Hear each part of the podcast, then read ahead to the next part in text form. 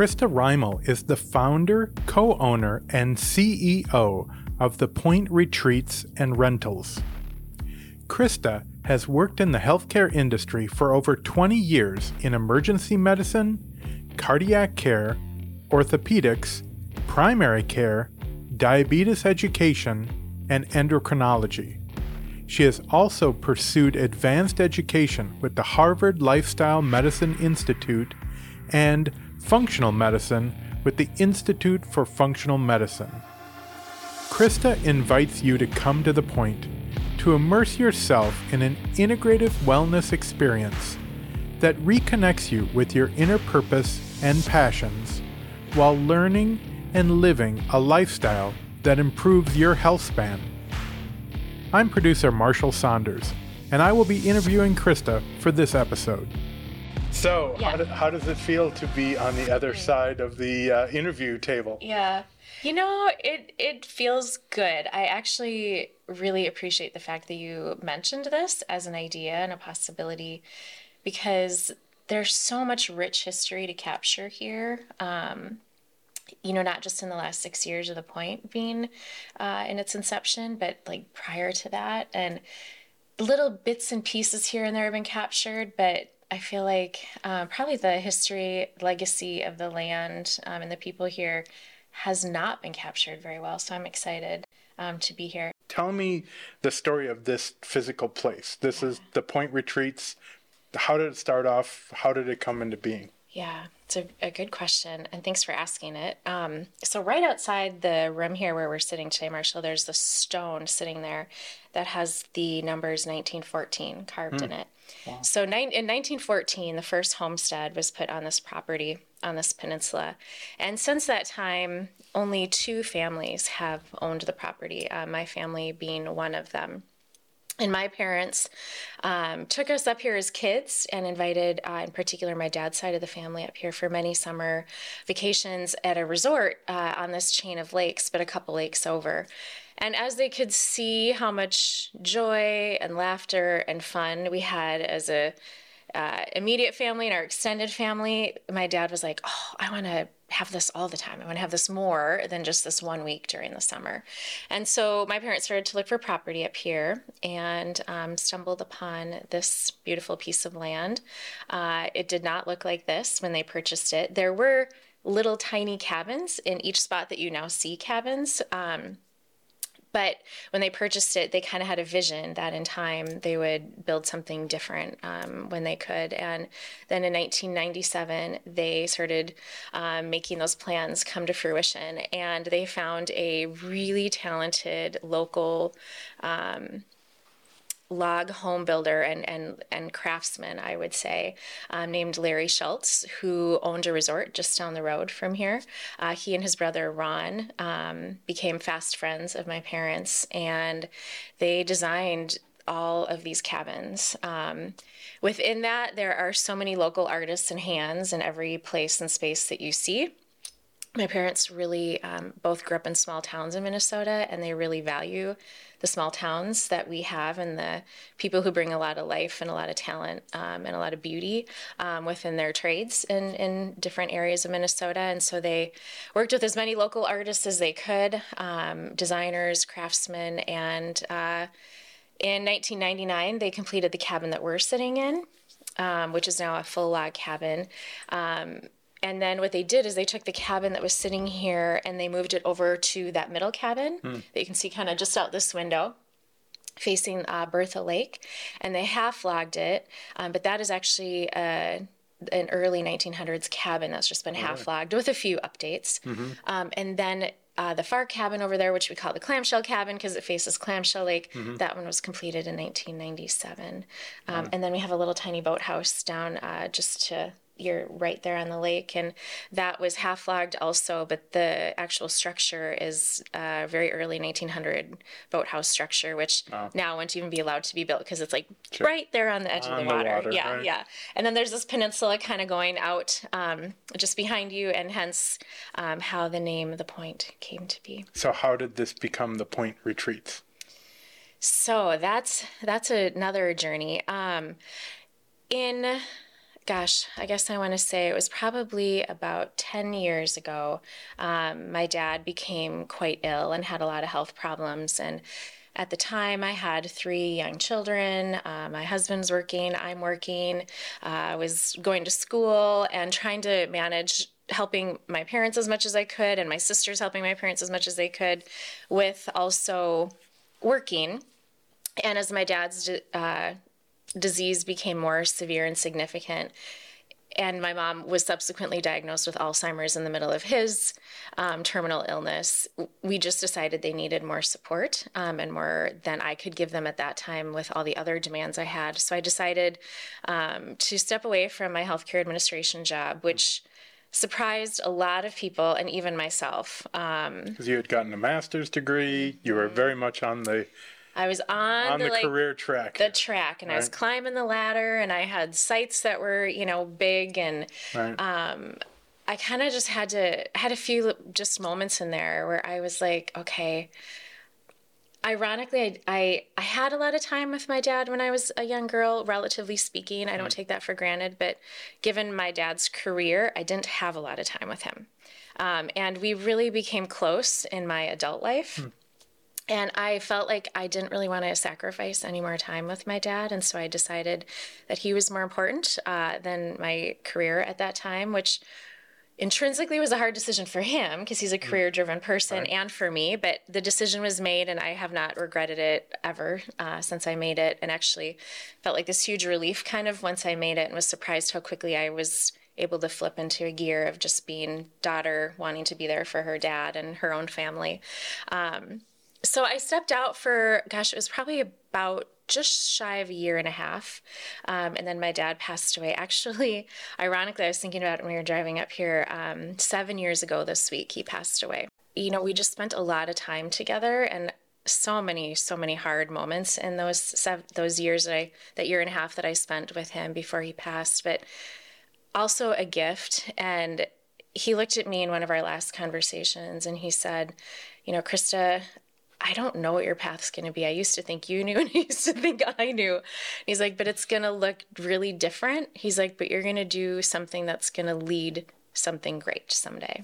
And I was like, I agree with you, Dad, but I really have no idea where that's going to take me either. And I'm just going to trust you're going to be watching me from up above. And uh, after he passed, you know, my family continued to come up to the point space here. And my sister and I one day went on a long walk up the road, and she's also in healthcare. And I was really grappling with do I go back in? Do I stay out? I had stepped out just long enough to have a really good look in the rearview mirror. And I was mm-hmm. like, gosh, is healthcare mm-hmm. so wonderful and so broken? Right. And like, what capacity do you really have to change as one tiny being in this really big system that struggles with change? And I kind of am a change agent. I'm not change adverse. I'm risk tolerant when it comes to a lot of change. And my sister and I started talking about, well, what if we could bring groups of healthcare professionals up here and one, give them space and time to take care of themselves, and two, really talk about how we could do medicine different, better, um, and more uh, holistically, and and really kind of from a root cause perspective. And um, the idea was sparked there, really. I mean, and then it was like six months of lots of conversations, um, lots of think tanks, uh, a lot of different input from a lot of people that I really respect. This was back in 2016. The idea catapulted, and in 27, we launched the Point Retreats. What is the history of this place before you owned it? it? Is there any uh, native history here? Well, you can probably tell by walking in the cabin that there's A lot of Native American lot of- artifacts here. a lot of Native American decor, and um, there is a strong Native American history on Mm. the land. There's actually six excavated Native American burial mounds on the property. Oh, wow. Um, so you can see that hill right out there. right. Um, there's a couple subsequently, and those are excavated Native American burial mounds. Um, and we do have a couple of books that give a little bit on, in particular, what uh, was found when they dug up the mounds, but that happened in the 1950s. And unfortunately, it was not with permission from the tribes. Um, at that time, there weren't all the same uh, laws, rules, regulations in Right. place. And so And sensitivities Mm-hmm. to that. Yeah. so the artifacts were taken without the tribe's permission, and um, that's still being worked on and rectified. And um, when I, you know, gr- growing up coming here, I used to have friends who would be like, like, are there weird things that happen here because of the Native American Native American burial mounds? And I've I would be lying if I didn't say there's not a different energy and presence here. And I've had a few things I'm like, oh, that just feels different.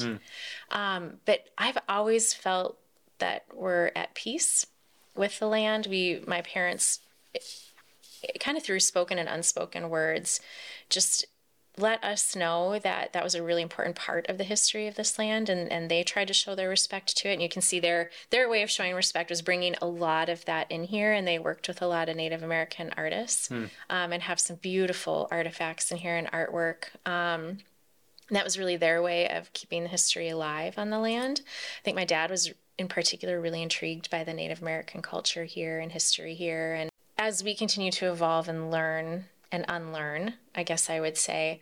Um, Sean Sherman, who we're going to be interviewing in a couple of weeks, uh, he is the founder of the Sioux Chef and a Owamni restaurant. He, through uh, culinary arts, uh, the native culinary arts and history around you know cooking and foraging, has brought indigenous food back to life. I guess I would say, and given a big part of what we do here is centered around um, health and well-being including nutrition uh, we were through another podcast guest we had sean and i met each other and ironically sean knows the brothers that built all our Oh, cabins sure. so it's like you know the world is so small right Right. and um, Sean came here and he was so he's so wise, so gracious, so humble. Um, he really taught me a lot about even in here what we had, whether our intentions were to be respectful and keep elements of history alive. Um, or not, A few things we had here weren't in um, in his eyes, you know, paying the most respect. So we just kind of tweaked a few things. Um, and then he asked if I would do land recognition on the mounds when he was here. And initially I was like, oh, me, like me do that? Mm-hmm. And I was taken aback. So I'm like, I don't even, I've never been to one. I don't even know how that would unfold. I don't know what that means. Um, and Sean was so just gracious in the way he approached it, but firm, you know, mm-hmm. and kind of just like, no, that needs to be you. Mm-hmm. And I like wrestled in my head for at least a couple months, like, I don't, I don't know how to do this. I'm Googling, you know, land recognitions. I'm like, how, what am I supposed to say? And as the process evolved and my writing started to unfold, and Sean also asked me to read this book called An Indigenous Peoples History of the United States, which was like mm-hmm. all unlearning what I had learned, right. right. Like hard, like painful. And I was like, Right. oh, it didn't, you know, it's hard to go. I still have to have a lot of humility myself in it, even though it might not have been at my hands that the mounds were excavated or any, you know, wrongs were done on this land. Like I am a landowner, so it's still my responsibility to take part in making more peace and more right here than wrong.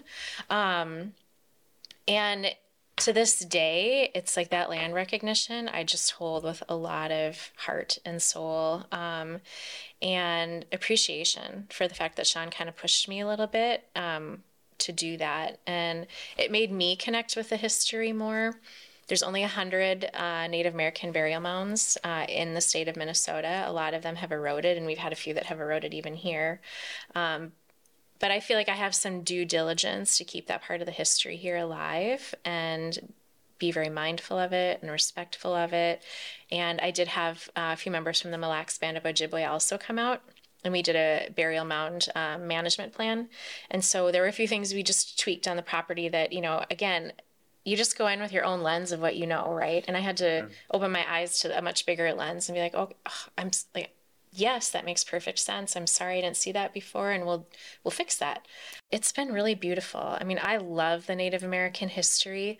Um, but I am really committed to keeping it alive here as best as we can for as long as we can and hoping that that will follow for you know it's already been here thousands of years right so i hope that continues um, because i think it adds a lot of beauty here and everybody has different energetic fields and intuitions or have tapped into them and I, I do feel like it brings a different energy to this space but I'm very mindful. Um, I did have someone who who had Native American ancestors give them messages to relay to me um, here, and the message was make sure that you don't ever leave or come without saying that you're you know saying some kind of form of thank you to the land.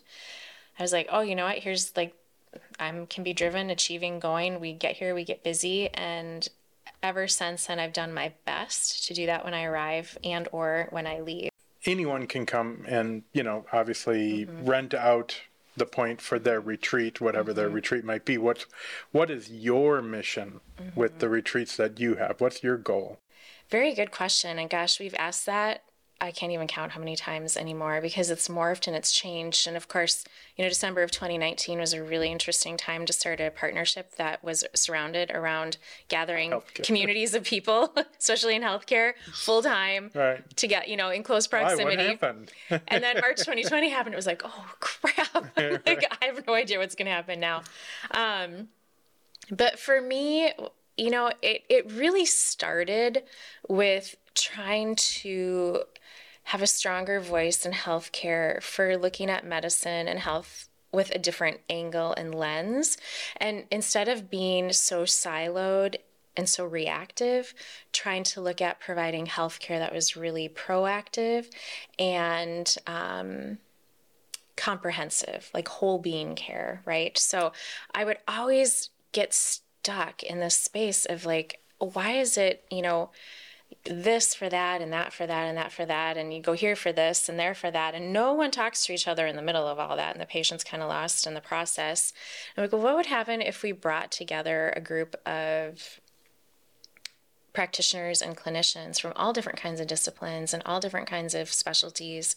And we worked together and we tried to look at how we could do health better for people um, collaboratively.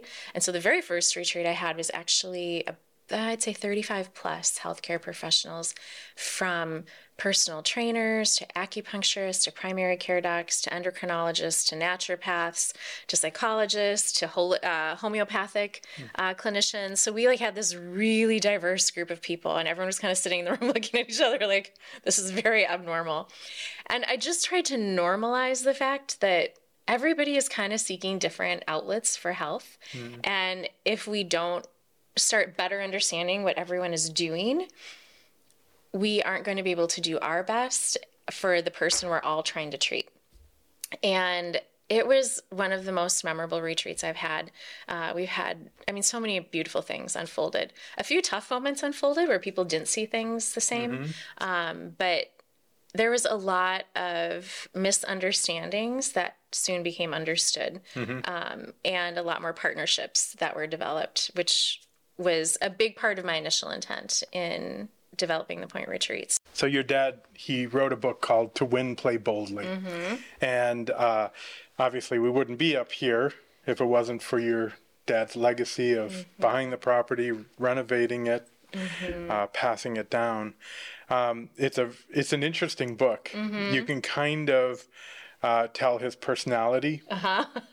he doesn't use a lot of words, yeah. right? Yeah. Um, and uh, he lost his arm as a young man, 15 years old. Mm-hmm.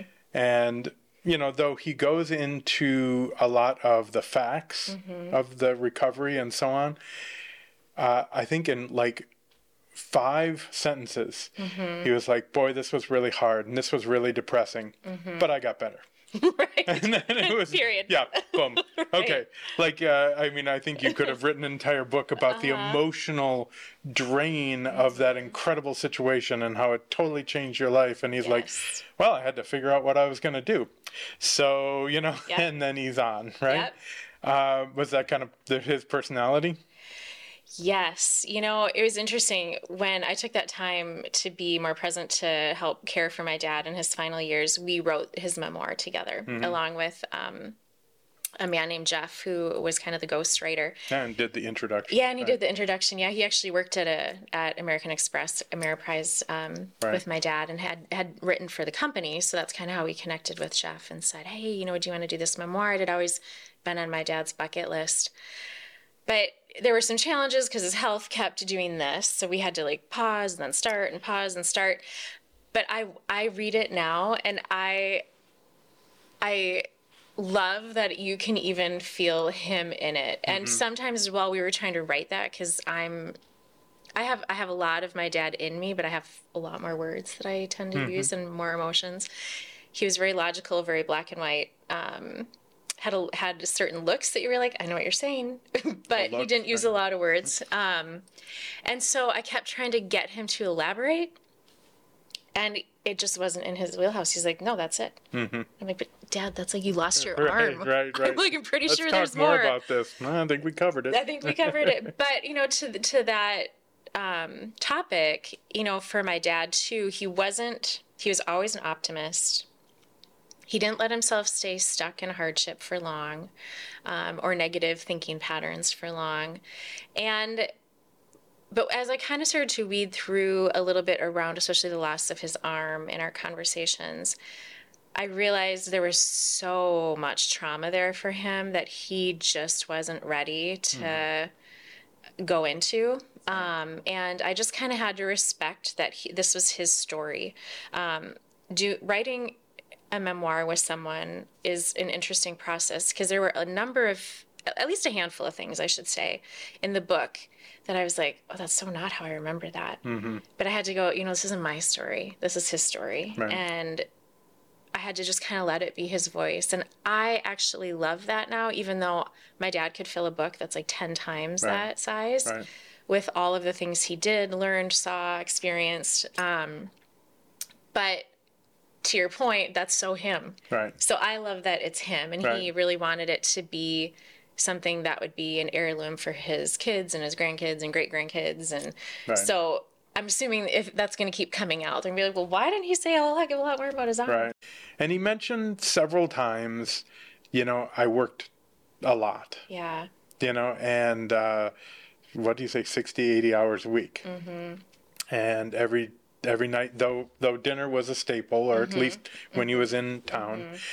But, um, you know, that, you know, he always brought home a ton of work. Mm-hmm. And, you know, once dinner was done, it was working all night. And, Right. and, and I think I sensed a, a bit of regret that though he didn't regret his, uh, corporate life, Mm-hmm. you know, because he was so successful and, and I think he was really, really proud of what they did. right. Um, you know, he regretted that that might have, um, missed out a bit on family.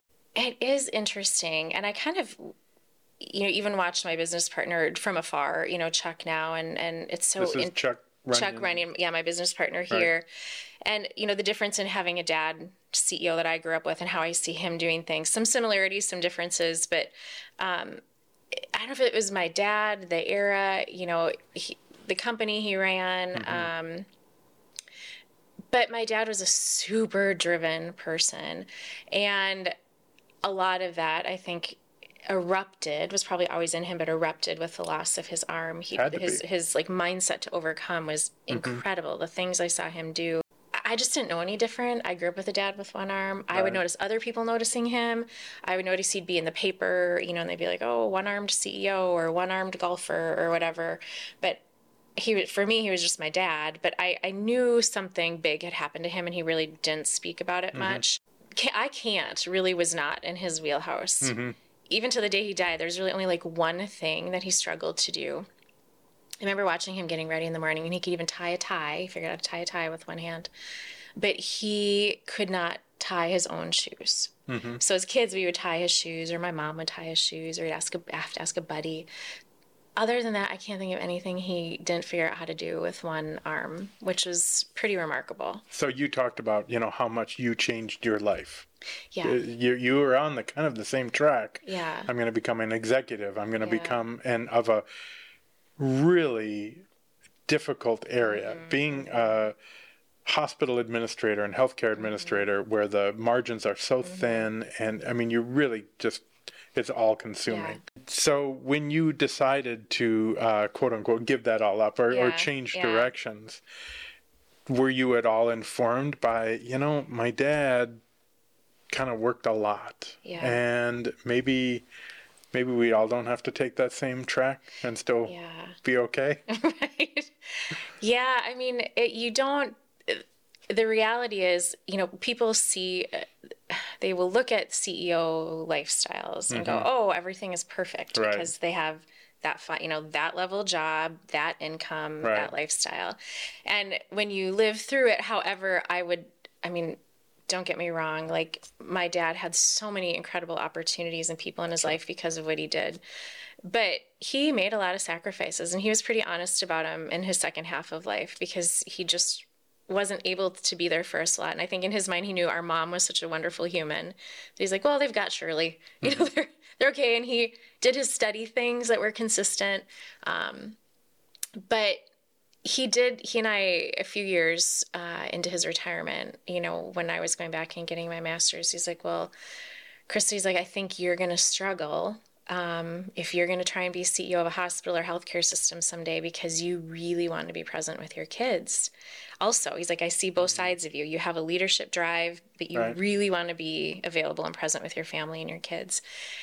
And I kind of pushed back at the time. I was like, oh, that's so annoying. Right. like, you can do both. i can have it all I can have it all. I can do it all. And there are a lot of people that have done it in a maybe a more balanced way than say my dad did in the 80s and 90s, but the truth of the matter is if you're going to run a Fortune 500 company, you're definitely making sacrifices. And you just are. And it doesn't mean there aren't still many great things and many Right. great moments and a great, you know, life. And my dad, I have to say to his credit in that though, for as much as he worked, and he would say this to us, he would be like, "Hey, you know what? Most CEOs get divorced. Most CEOs, their kids, you know, kids don't talk to them on drugs, didn't finish school. Like everybody wants to paint a certain picture, but it's not all like roses and champagne Right. and wonderful. Um, and he was really proud of the fact that although we had plenty of family stuff and ups and downs, you know, here, like we got to see him. right So he didn't have to be anything but just the person that we really loved most, right? Right. Just Dave, brother, son, um, dad, grandpa. And he was an incredible human, like incredible. Probably he will always be the best person that I know. Um, doesn't mean perfect, but he was the best. And he would like laugh like a 10 year old kid. And he would tell terrible jokes with his brothers. And he would, you know, swear on the golf course. And we're like, that's the guy. Like, that's the guy we really like. And, you know, but we knew he was called to do something big. And he did, and he did it well. Um, but I have had a lot of like self talk, like, you know, just in watching him. And of course, what I'm doing here is like not even remotely on any scale of where he was. Like, I'm, they're not in the same plane. But I have to keep my drive in check a little bit because I could fall into a pattern of what was modeled for me is work, work, work, work, work, work, work. You don't need to sleep. You don't really need to eat that much. You don't need to work out. Like, you just, you work. Go. You go. Like, you are driven. You go. You achieve. Um, and my sisters and I have all had to kind of grapple with that a little bit in our careers and lives. And I think we've all made conscious decisions to keep that part of ourselves in check. Um, sometimes better than others, but I I don't want my time here with my kids to just be at the end of my time. We'll return to Rebel and Be Well in just a moment, but first, a few words about our sponsors. I want to say a special thank you to everyone at Self Esteem Brands. We are grateful for the recording space and support you have provided to our podcast platform and team. You can find more information about Self Esteem Brands in the show notes. We appreciate and savor every sip of Dry Farm wines during our podcast conversations and every event at the Point Retreats. To find out more about Dry Farm wines, find their link in our show notes. Thank you, Paddle North, for being our preferred Minnesota based brand and company. We honor every memorable paddle. To find out more information about Paddle North, find their link in our show notes. The Point Retreats and Rentals is situated roughly 30 minutes outside Brainerd, Minnesota. The property's private peninsula boasts over 1,500 feet of stunning shoreline spanning three lakes on the pristine Whitefish chain of lakes. Whether you need time to renew, reset, or reconnect, we have a space that can host your family, group, or team. Click on the show notes to find out more about the Point Retreats and the Point Rentals.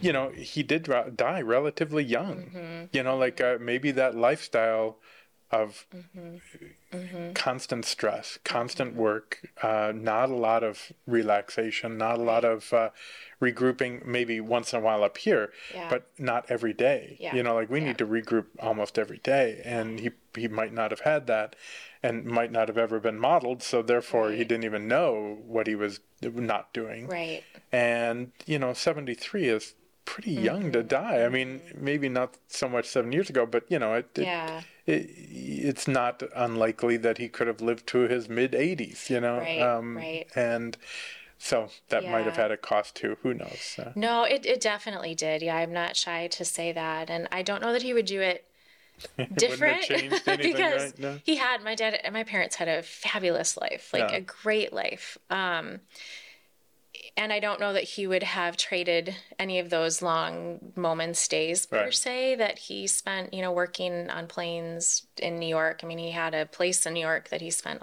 you know, right half his time there.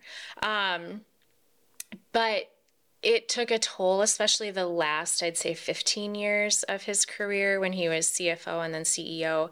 Um, he was, you know, and it's different. Like, there weren't mobile phones and Right. there weren't, you know, email was just kind of a You thing. and there, yeah. wasn't Zoom. I mean, everything was in person. So he's flying everywhere around the world, Right. as is everybody else, just meeting. And he definitely had some unfortunate turns in his health that were out of his control, you know, as, as things with health go, right? Um, but his corporate his corporate dem- demands were definitely um, coming into play um, with the things that happened with him, and um, you know, he sacrificed sleep, and he was like, I mean, literally, I think the guy slept like four hours a night on average, and um, part of that was work, part of it was he had bad sleep habits. But um, I remember as a little girl, he would come home with stacks of papers, and after dinner, um, would go sit on the couch and start going through all the papers and signing them. So I would just grab the stack of papers he'd thrown in the garbage and bring them and sit next to him on the couch and just start signing name? stuff in my crayons. And I'm like, I don't even know what we're doing here, but I'm next to him.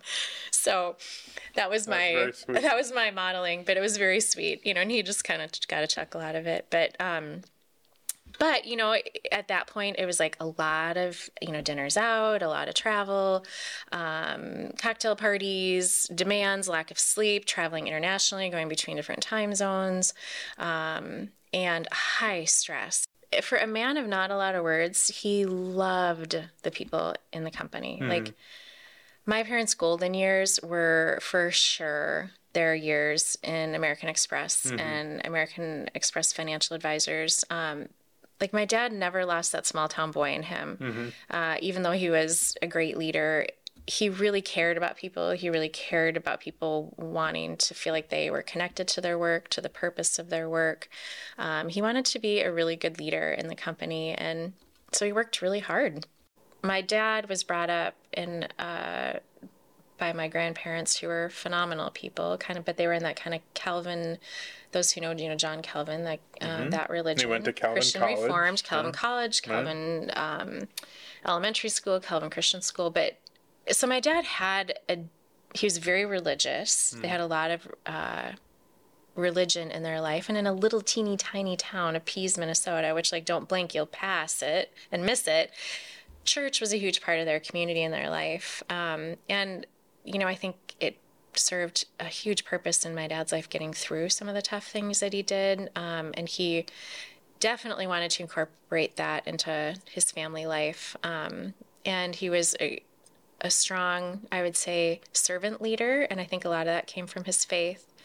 Um, but to your point, my dad just being kind of a man of not a lot of words, he did express there were a few times where he expressed emotions that were not his normal right? And um, the very, very first time he had a significant health episode is when he was 40 and he um, had pneumonia that he worked through, right, and ignored, and then ended up with something called uh, endocarditis and was put on a, uh, a ventilator. for two weeks. And they called everybody in and said he's not going to live and say goodbye. And um, I remember there being this moment when they were trying to initially put the tube down his throat, and he was still kind of awake, and he was fighting and fighting and fighting it. And they were like, we were in the room, and then they were like, everyone needs to get out of the room, and it was not going well. Um, and then all of a sudden, it was just like, like he just settled down in the bed, and they got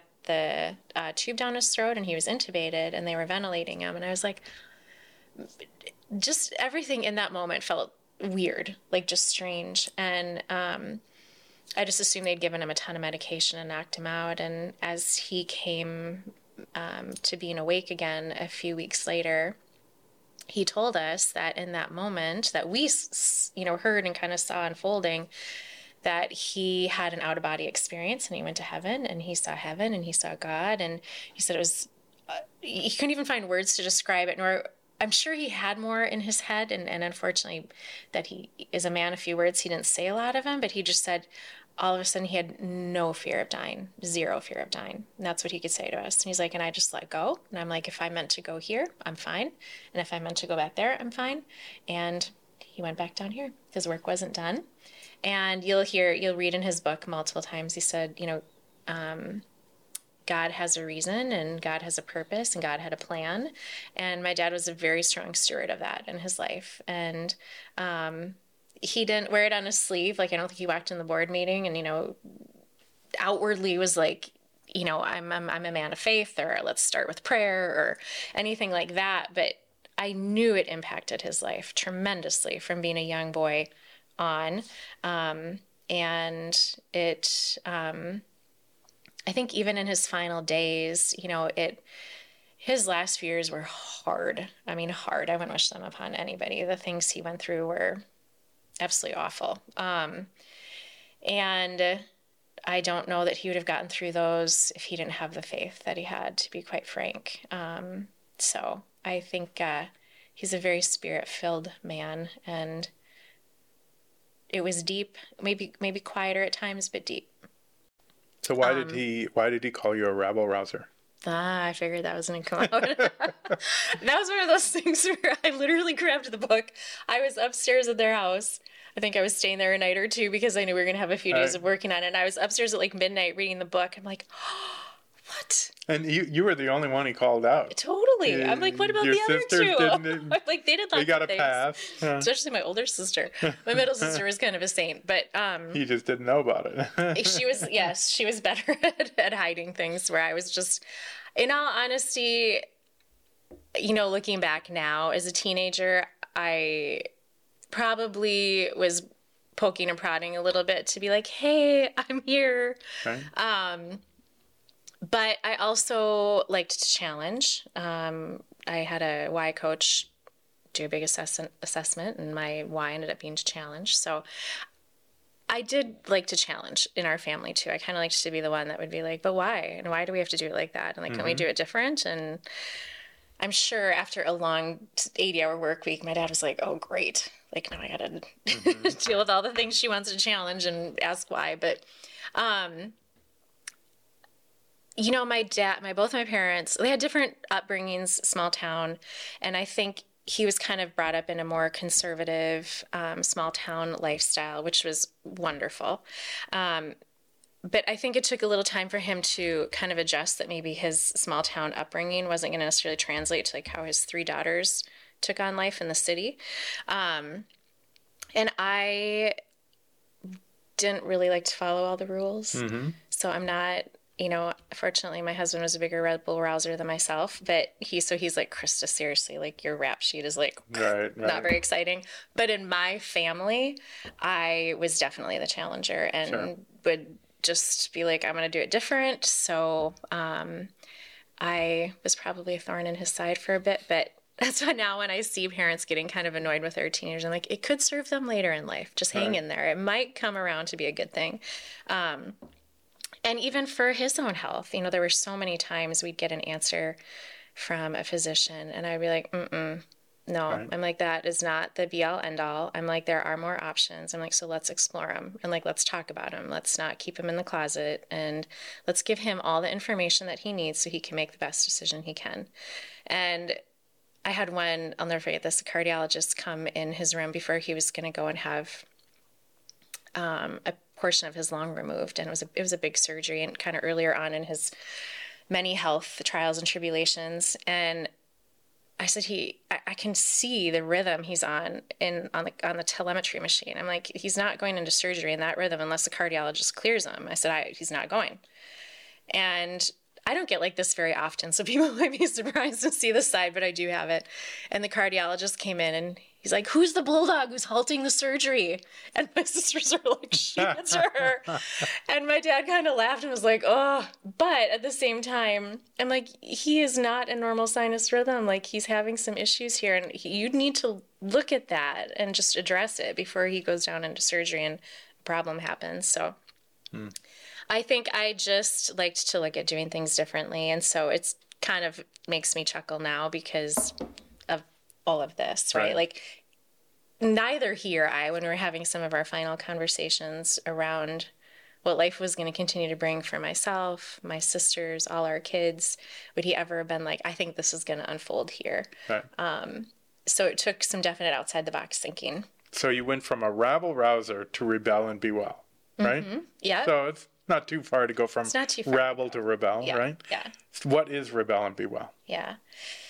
So that actually comes from my own experiences in healthcare, um, working as both a nurse and a healthcare administrator. And rebel and be well is kind of this push to say we don't have to succumb to this mindset of like our destiny is sickness, our destiny is illness.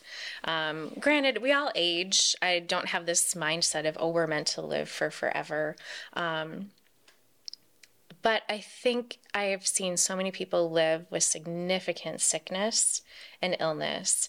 Um, and kind of just become complacent like there's nothing different or better and rebel and be well is like no you actually can like do a lot within your own power and control to shift your health and change it for the better and be far more well than sick um, and I had to kind of humble myself when I was leading a team in the Health East care system. Um, and we were in charge of taking care about 40,000 patients roughly with type 1 and type 2 diabetes. And we had you know all kinds of docs nurses uh, dietitians all kinds of people on our team.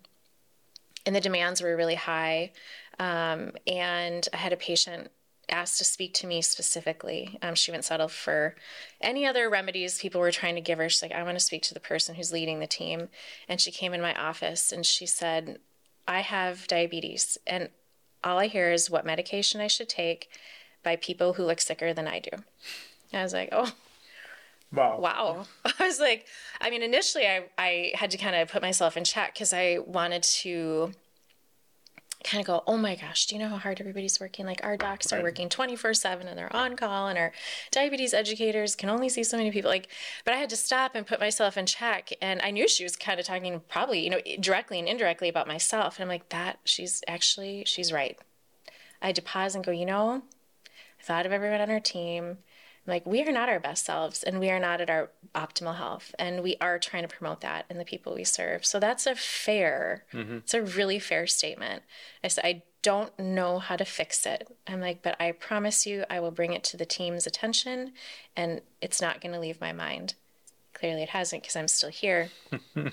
And at the time there was this big initiative in Health East to have all these one-on-one um, meetings and go through all these A3s and lean and a lot of business um, initiatives that were taking priority and, and business initiatives in healthcare is always a little messy because mm-hmm. you're like but i have people on the front lines that need a lot of help but it's a business that has to operate and you know somewhere hopefully you can meet in the middle. Um, but I was getting burnt out on all of these meetings because I was like, I really don't need to meet with people that I keep meeting with anymore. Like we're just having the same conversations and it's wasting my time and we're not really solving anything. And I remembered what that patient brought to me, and I took it upon myself, and this is where the rebel rouser I think comes in handy. But I was like, you know, you know, I need a one-on-one is with myself. I'm like, I need to put myself in some kind of priority around my own health because I wasn't going to the gym, I was eating on the go, I was not sleeping, I was doing all the same things that, you know, I watched my dad do. And I that was the start of me going, okay, I'm going to put a one-on-one on my schedule for 1 hour once or twice a week and I'm going to go to the gym. And lo and behold, it was like a transformational experience for me in a lot of ways. Um, and then I went to our team and I kind of told them what I was doing. And I said, you know what? I didn't ask my boss for permission. I don't know what the company would think of this, but I feel so different. I'm showing up different. They could see that. And I said, I really want you to adopt this same practice. So I asked the entire team of probably 40, 50 people to do the same. And boy, did I get pushback. The docs hmm. were like, we can't see our patients as is. We don't have time to do this. You know, every, everybody don't have time, don't have resources, too many patients, too many things. I'm like, okay, then you're going to end up burning yourself out, just like I was and am. And I'm like, and then we're just enabling the cycle that we don't want our patients to do. Like, how can we tell our patients to work out, eat better, time their medication, right? Blah, blah, blah, when we can't do it ourselves. Right. So I challenged us to do it for six months. And um, at the end of those six months, I was called into my boss's office and I was like, oh. And she said, Christa, something's happening in your team. And she said, and I don't know what it is, but there's something going on. She's like, what is it? I was like, oh, okay. I'm like, well, okay, here's the scoop. Kind of told her the whole story.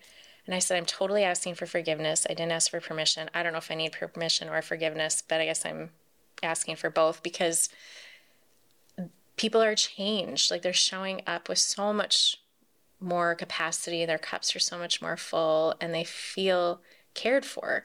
And that's what we're about. We're in the business of caring for people, so I can't neglect my own team.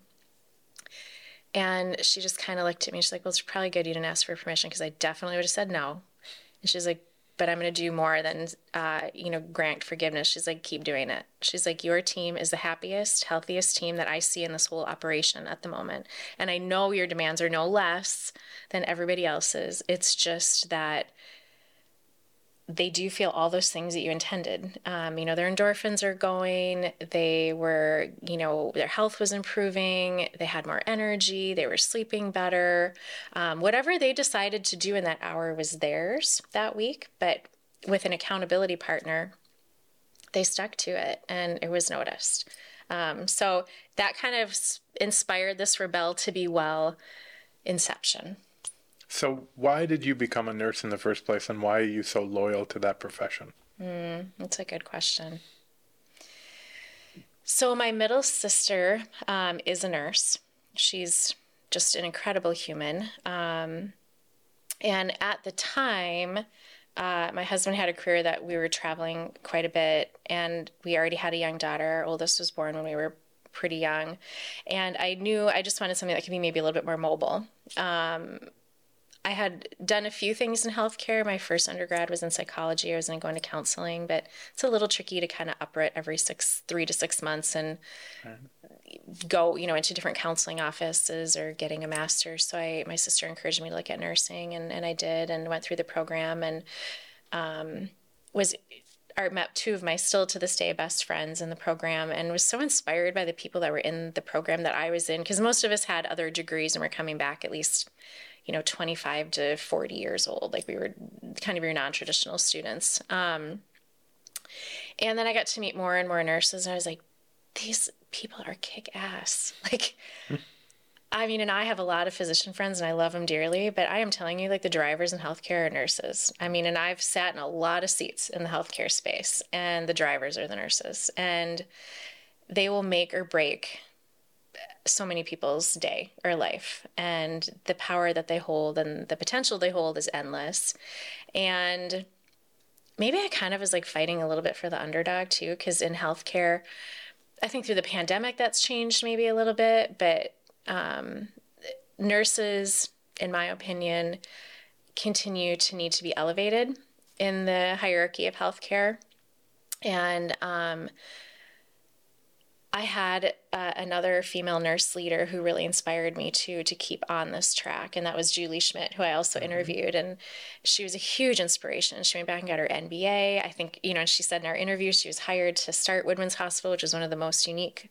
In, uh, innovative hospitals of its time, and they said, you know, it was really. She got her MBA from Carlson School of Business, one of the top ten business schools in the country, but they think she believes they hired her because she had her background in nursing. Um, and so I just saw this beautiful merger be- and potential between nursing and leading in healthcare.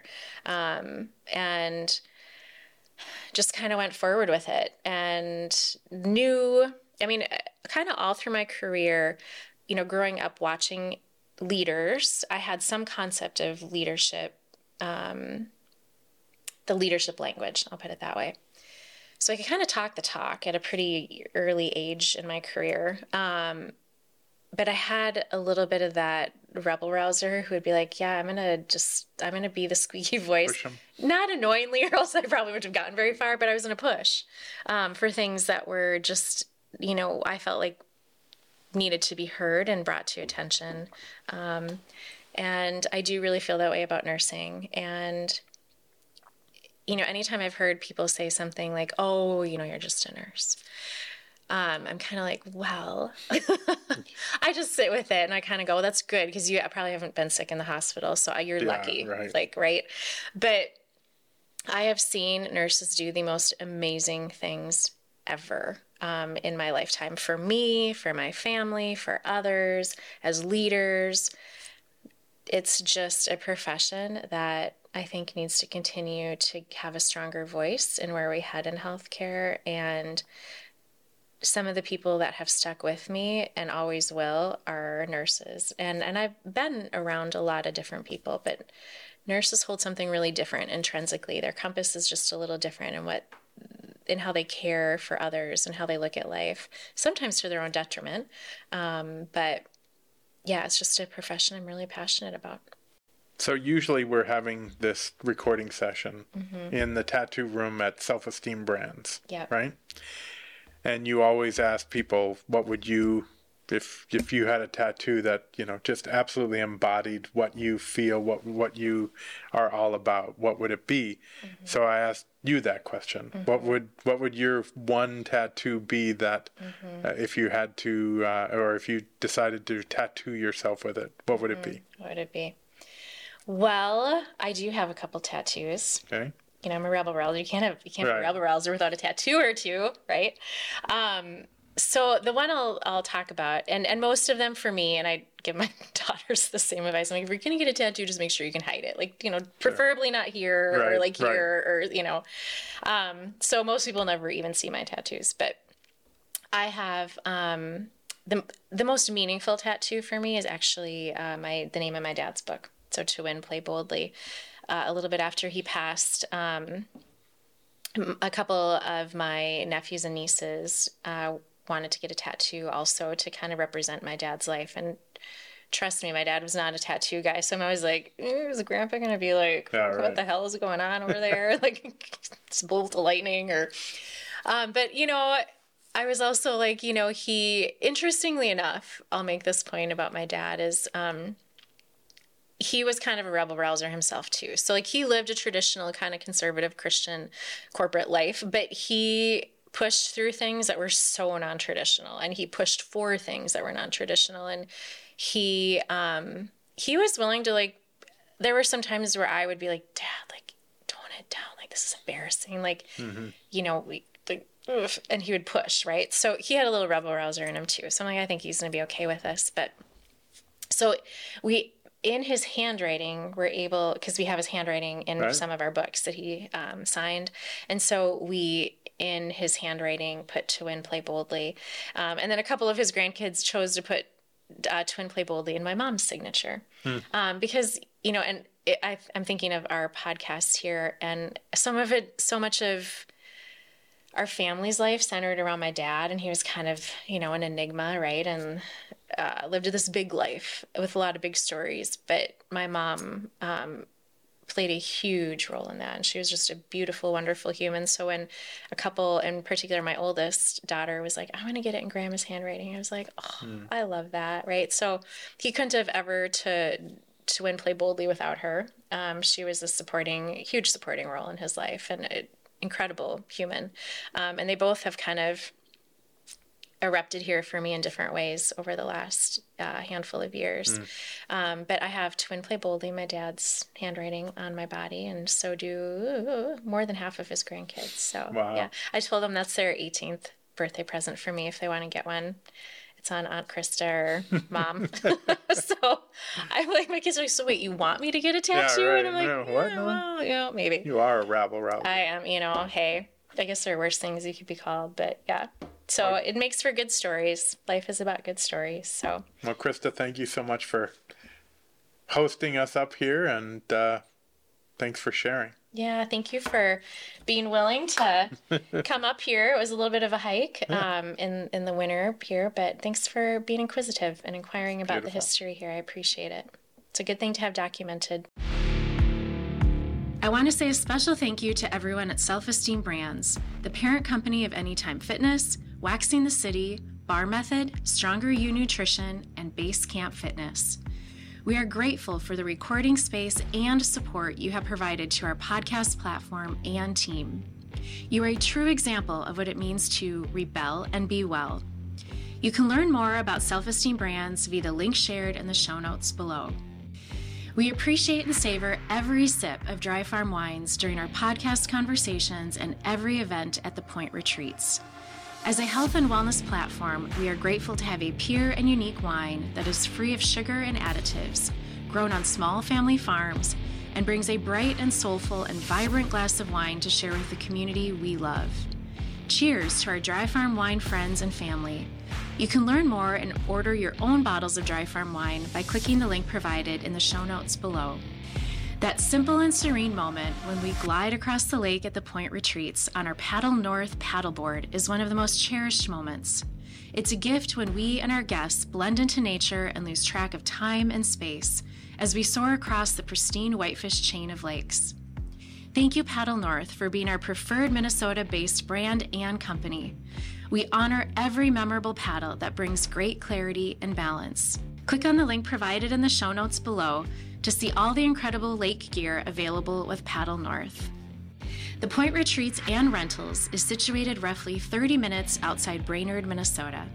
The property's private peninsula boasts over 1,500 feet of stunning shoreline, spanning three lakes on the Whitefish chain of lakes. The Point property is owned by two purpose driven leaders who share a strong desire to lead others to optimal health and well being. Our team believes in proactive, modern day health shifting our mindsets to valuing quality of life in the same capacity as we value quantity of life. We aim for every experience at the point to enhance and deepen your whole being health by providing many opportunities for well care during your stay. Whether you need time to renew, reset, or reconnect, we have a space that can host your family, group, or team.